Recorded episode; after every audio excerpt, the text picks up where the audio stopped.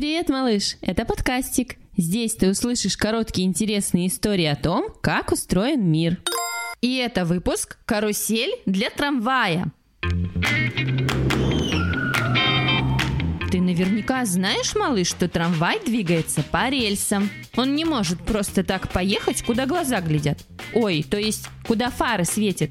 Трамвай может поехать только там, где есть пути, рельсы и провода с электричеством, за которые он цепляется рожками.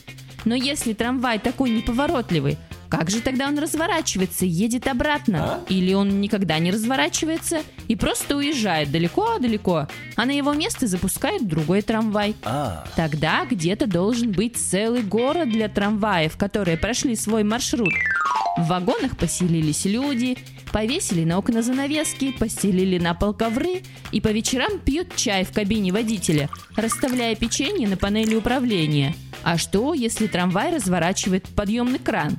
Поднимает на канатах и ставит обратно на рельсы, но уже в другом направлении. Или это 50 мускулистых силачей-разворотчиков дружно по команде поднимают вагон и поворачивают его, переставляя ножки. Все намного проще.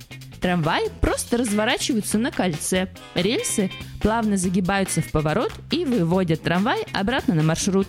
В некоторых местах есть специальный поворотный круг. Он похож на карусель, только для трамвая. Это большое колесо, похожее на плоскую тарелку, с рельсами. На него заезжает трамвай. Круг вращается от электричества до тех пор, пока не развернет его в обратную сторону. Трамвай съезжает с круга карусели и едет назад по своему маршруту, без силачей и подъемного крана.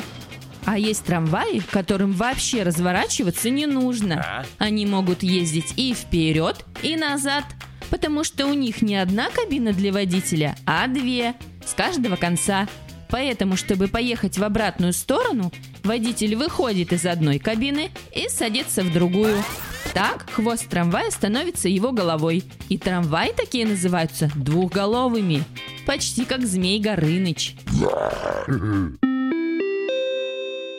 Выпуск создан при финансовой поддержке Дирекции по развитию транспортной системы Санкт-Петербурга и Ленинградской области.